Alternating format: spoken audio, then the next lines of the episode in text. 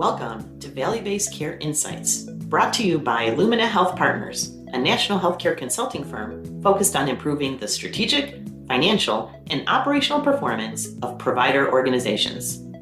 On this program, we will explore trends and share valuable insights on how health systems and medical groups can optimize their performance to meet the demands of this increasingly complex healthcare environment and shift to transform the delivery of care. Value-Based Care Insights is hosted by Daniel Marino, Managing Partner of Lumina Health Partners.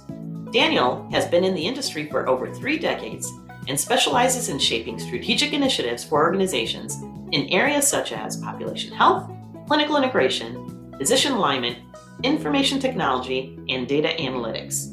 For additional insights, visit lumina h p dot com and sign up for our newsletter. Dan, over to you. Welcome to Value-Based Care Insights. I'm your host, Daniel Marino. Since COVID, and even prior to that, primary care has gone through quite a bit of, of change, more so for this specialty than I think any of the other specialties. And there's been a number of drivers, I think, of those, those changes in, in primary care, some of which have been the, the rising cost of, cost of healthcare. Um, I think a big one has been the undersupply of primary care physicians, where they're looking to incorporate virtual health, um, other technologies, incorporating wearables and so forth into the primary care model. So it's really forced us to rethink how we want to deliver primary care. Well, I am very pleased today to be joined by Doctor Michael Hanick. Doctor Hanick is a board-certified family physician working with a large academic medical center in the Chicago metropolitan area. Doctor Hanick has been instrumental in advancing his family practice and really the primary care group initiatives around new primary, uh, new care delivery models, utilizing digital health technology, who's been very instrumental in implementing their E M R, as well as incorporating a lot of aspects around quality. Doctor Hanick, welcome to the program. Thanks for having me. Appreciate being here. So, Doctor Hanick, given that you worked in the Chicago metropolitan area, I'm sure you have a very busy primary care practice. What are some of the changes that you've seen over the last few years that has really affected the way that you're delivering primary care to your patients? Yeah, I, I think, uh, you know, especially coming out of pandemic, you know, that's that's really altered a lot of things, you know, operations, workflows, even just staffing. Um, I, I think that we're the emphasis you're seeing now uh, is is around value-based care and kind of moving upstream. Um, whereas I think in the past, primary care was always seen as a front door and kind of a, a first step toward sick care. And now there's a real emphasis on how do we drive down cost, and, and doing that means you gotta you gotta even come in when you're healthy, and, and what are the preventive steps we can be taking to to drive costs before those things even occur. So that that's been a big, I think, transition over the last few years, is really thinking more about value in the care model. Um, and also defining what quality means, you know, not just not just the process, but also the outcome. Have you seen within your practice um, a big shift towards more what I would call convenience-based primary care, where you've incorporated, say, virtual health, or maybe patients want more on-demand primary care services? Have you seen a lot of those changes within your own practice? Yeah, absolutely. A lot of that is, is really coming off, again, the pandemic, you know, that kind of pushed a lot of health systems to to figure out a way to deliver those services remotely and, and you know, offer more remotely, uh, whether that be from the technology itself to the platform, to the types of care you can you can get in person versus in other ways. And I think that has evolved even further to what you had mentioned, you know, the actual on demand, you know, a visit within a certain period of time from any location, um, you know, with with also an expanded set of services being offered in that in that way. And so uh, even now, you know, whereas uh, during the pandemic, we had periods of of visits that were offered in blocks. So like, you know, your whole morning was going to be offered remotely. Right. Now it's just mixed in the day. So you could, you could see all of these patients in different ways throughout your day. Yeah. Yeah. That's interesting. And I'll tell you, it's, it's been the demands of patients, um, the primary care needs have really evolved post-pandemic. No, no doubt about that. But I also think though, the shortage of primary care physicians has also contributed to us having to deliver primary care differently. I was reading an article not too long ago that forty percent of primary care in rural, in, in certain rural markets are being delivered by advanced practice providers. How have you seen just within your own group um, a challenge with um, maybe a shortage of primary care physicians, or having to change the model to support, to have it be supported by A P Ps more so now than in the past? Yes. Um, you know, the, the team-based models of care are, are kind of what, what this next, I think, phase is going to look like. And uh, I think everyone is not necessarily struggling, but everyone is working to understand how best to deliver that, and which areas, which services um, are going to be offered by A P Ps, um, by pharmacists, by nurses in the office. We're expanding a lot of our services to now do nurse visits that are really at the top of their scope of licensure, um, and then also pharmacy-led visits where we have diabetes and hypertensive uh, checks being done by nurses and pharmacists, all kind of under the oversight of a clinician, of a physician. And that's allowed us to expand the number of patients that we're able to serve, uh, while also kind of taking a little bit off the plate of the physician, because there's only so many visits in the day. And if you're in a shortage area, which even in metropolitan areas, we are short primary care physicians. Sure. Uh, you have to rely on that team. You have to develop a model that really serves a, a large group of people. Well, I'll tell you, I love the team-based model of primary care. And I think if it's if it's done well, you really can provide the services to really where the patient is based on, on their needs. But I think the most important thing that I've been able to see is care continues beyond the walls of the clinic, right? You're able to really um, provide a level of outreach to patients, really respond to their needs and so forth. When you've been able to develop the team-based model of care, what have been a couple of the, the real attributes that you've seen that have been p- important to really launch a, a good team-based model? A big part of this is, is setting expectations with patients, so that the expectation is not that you will see this one person for everything every time. Uh, and I think most patients, particularly our younger demographic, are okay with that. Um, it, the other thing is making sure that there's some level of continuity. So if you're going to offer these uh, extender visits, if you're going to offer uh, other services remotely, you have to be able to interface with the patient in an effective way that's efficient, that they know how to use. You know, uh, passwords and logins are one of the biggest challenges we actually face to delivering this model of care, because we we want to make these things accessible to all, but we also have, of course, regulatory standards to abide by.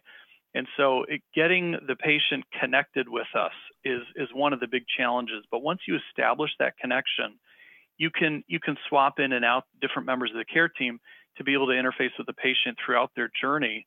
And as you mentioned, the what happens between the visits is becoming more and more what healthcare is than, than right. the visit itself.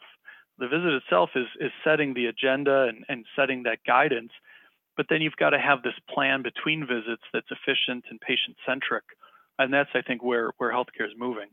Well, it, and it allows you to be more proactive with the, the primary care that you're delivering to patients. How much of that is dependent on having the data, understanding maybe, I don't know, the risk levels um, of your patients, or beginning to to understand, you know, ensuring that they are uh, going to their their follow-up visits, or, you know, some of the key data that that would drive the care? How how important is that to the to the team-based model? That that ties in both the team-based model as well as just value-based care in general, is that um, even a lot of the vendors and, and offerings that are out there to offer analytics, it's important that you figure out that next best action, that the data coming through is both actionable and impactable uh, for the patient. Uh, I think that a lot of these tools can generate a lot of data, but then, you know, in the course of your workday, you're not going to be able to have that time to sit down and sort through it all. So that's partly on the team, and you rely on your team to sort through some of the data and figure out, okay, these are the most important pieces we need to take an action on. Uh, and then uh, another part of it is on the tools that you've, you know, implemented through your, whether it's through your E H R or through a, another vendor, using those two things together to really make the most of your team-based delivery. I think is that's kind of the magic, you know, the magic sauce here. Um, if we can get that going really well, and you have a, a way to outreach to patients between those visits so that they're, they stay engaged, that's really how we're going to deliver better care through the use of, of these various technologies. Well, and I'll tell you, that's where value-based reimbursement and value-based contracting really supports the team-based model, because you're working on behalf of the outcomes of the patient and the population. You're working as a team, um, as opposed to in a fee-for-service structure. You're not as focused on R V Us. However, creating that, that balance, I think, is the challenge that many hospitals, many health systems, many primary care providers have struggled with. Yeah, and, and knowing, you know, capturing risk is difficult if, if you haven't met a patient or a group of people who have never seen you before. You know, you, they sign on to a plan and they haven't come in. So you're not really certain what's out there that, that needs to be addressed. Um, And, and that's part of this work, too, is, is doing really good outreach and navigation. We rely on our tools heavily to get good navigation out to patients so they feel supported when they're approaching, you know, the large doors of a, of a large health system. Um, but then the other part is when we do see them, whether it's that initial visit or, or routine wellness visit, to really document and capture all of that complexity that makes up that patient, because then that's going to go into our algorithms to risk adjust and prioritize, uh, knowing, you know, maybe not who's in that one percent, but who's in the rising risk, who's in that twenty percent at the top that we need to see with some regularity, knowing that these conditions, if they escalate, will become those cost drivers. That that's a big part of what we rely on our technology for, and it's where we're going to put more of those resources of our team around. Uh, and, and also, I shouldn't say deprioritize, but you're going to take that the sixty, seventy, eighty percent, and we're going to say, listen, these visits and, and this care that you may need on demand is totally appropriate for an A P P or for a pharmacist to, to help out with under this level of oversight. You've got to have physician-led team-based care, uh, and that's how you're able to accomplish these goals and, and risk adjust and make sure you're caring for the whole population at a, at a reasonable cost and a high level of quality. If you're just tuning in, I'm Daniel Marino. You're listening to Value-Based Care Insights. I'm talking today with Doctor Michael Hanick about the evolving primary care model. So, Doctor Hanick, how much of, of these non-traditional competitors, how do you see that affecting primary care and even your practice now or, or down the road?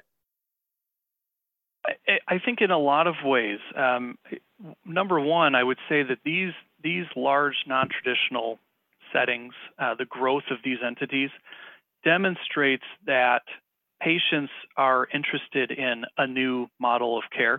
They they want convenience. They want um, you know home delivery.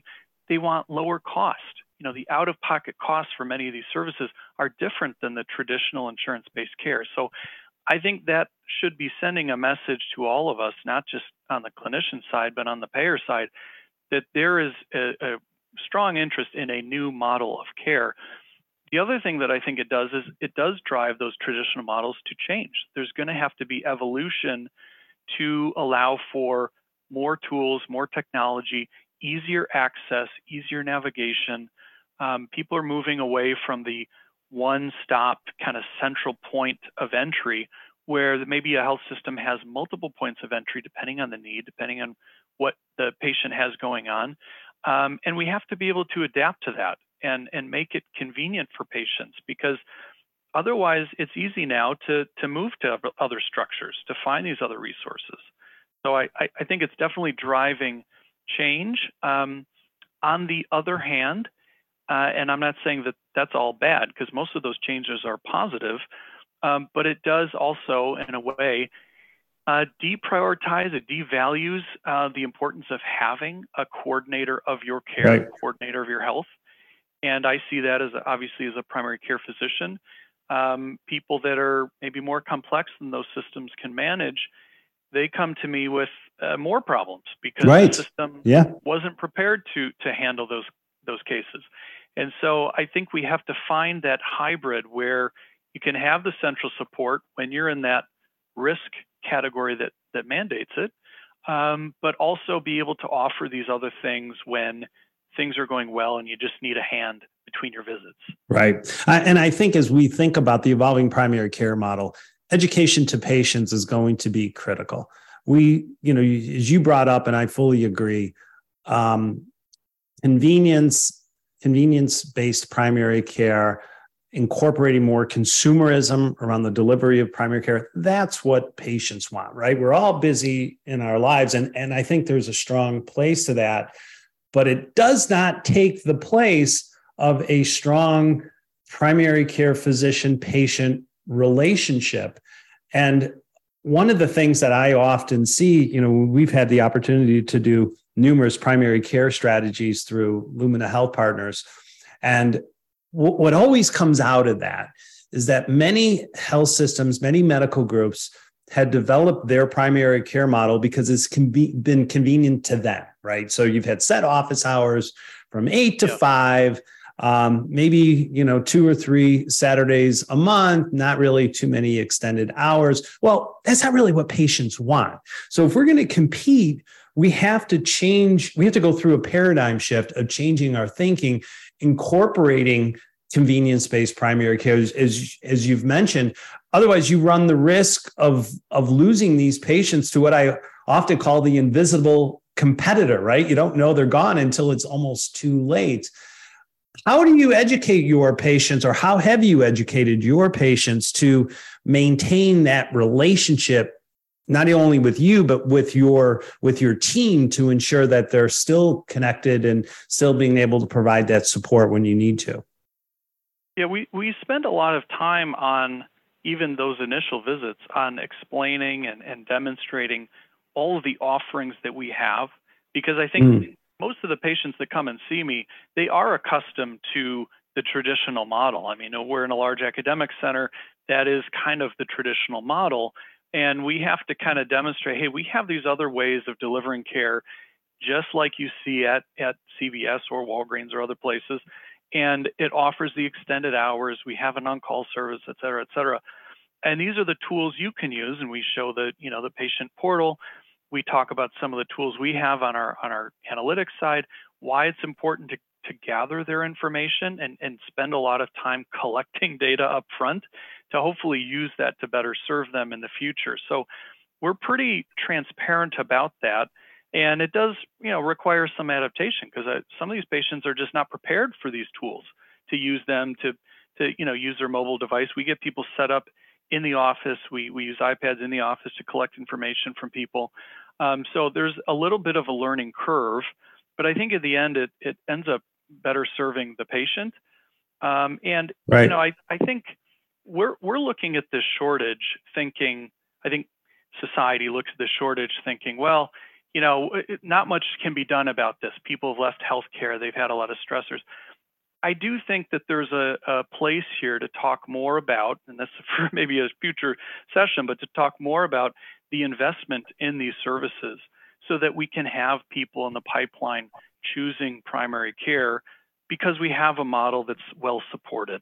Right. Uh, instead of kind of the, you know, grasping here and there to, to find those resources to create the team that doesn't even always have that R O I to it. I think with value-based care, we're seeing more of that than certainly we did with fee-for-service. But this is part of that evolution that I think we're going to see there needs to be investment in this to make this really work and also to drive down our cost.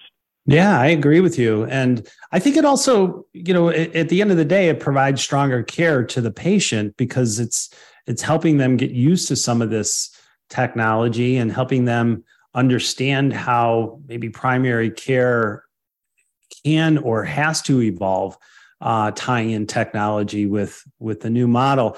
How do you see care management changing? You, you mentioned a little bit that, um, you know, there's there's a lot more outreach to patients and it's a little bit different. And obviously having the care managers work with the care teams are important. Where do you see care management coming into play in supporting the new primary care models?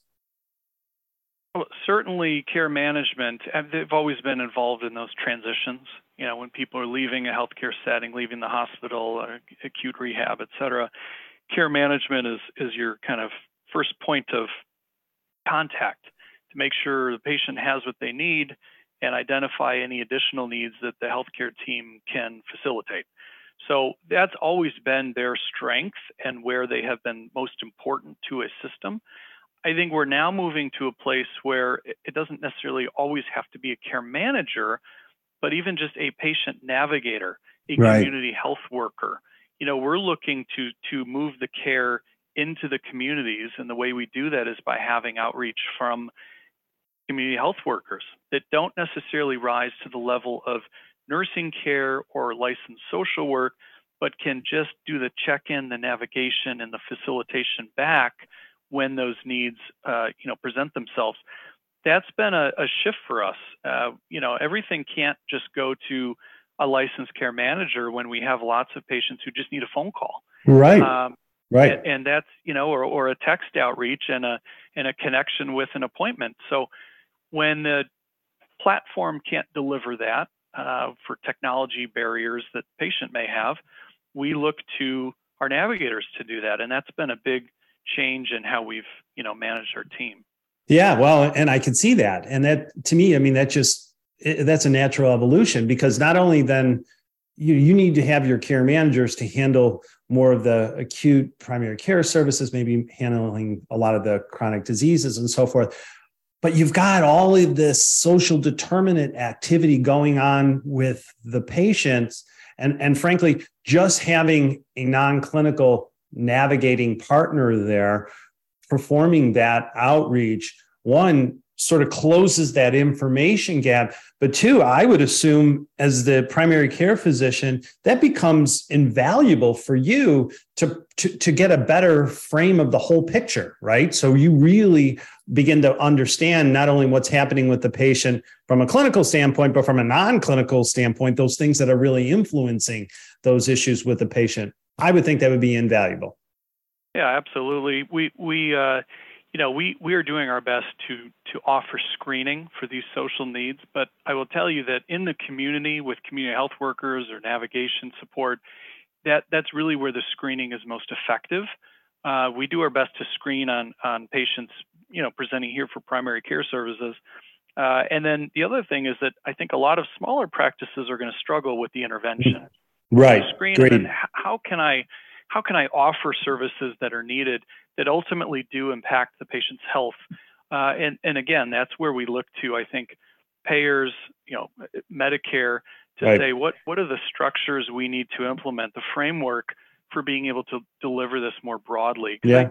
I, I would say even, even our large entities like the Walgreens and the C V S, they're going to come across the same needs. And if they start screening, they'll have the same kind of challenges, uh, which is one of those, I think, deficits. Uh, we, we don't think about the disparities in these populations that we're serving. And that's really important from a health equity standpoint. It's a, a big part of what we do at our at our institution.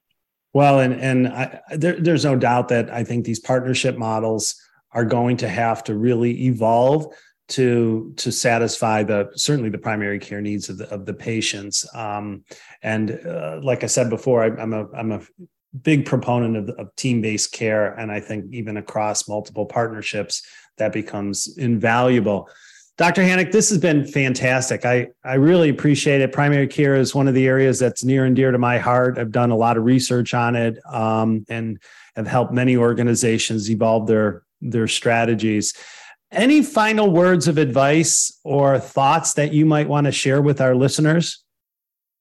Well, I, I'd encourage everyone who is interested in these models or or maybe changing the model for, for your practices to consider looking at the National Association of A C Os. They have a great set of lecture topics and presentations. Healthcare Value Week is is coming up in January. There's some great uh, you know topics and content tied to that, and that's a great way to initiate this conversation and and start to communicate you know with your patients and your peers. Yeah, great point. Great point. Well, I want to thank you again for for spending a little time today with us, going through the the evolving primary care model. Thanks again, Doctor Hanick. Really appreciate it. Thank you. Take care now. Well, I want to thank everyone for listening today. Until the next insight, I am Daniel Marino, bringing you thirty minutes of value to your day. Are you at a crossroad with value-based care? Do you need to chart a future strategy or improve your organization's performance? Visit us at lumina h p dot com to learn more about our professional advisory services and leadership development programs. Also, you can sign up for our newsletter on our website and follow us on Twitter and LinkedIn. To connect with Daniel Marino or for more information about the show, visit our website or healthcare now radio dot com. Join this conversation using our hashtag V B C Insights. We are Lumina Health Partners. Thank you for joining us today. Until the next value-based care insight, stay well.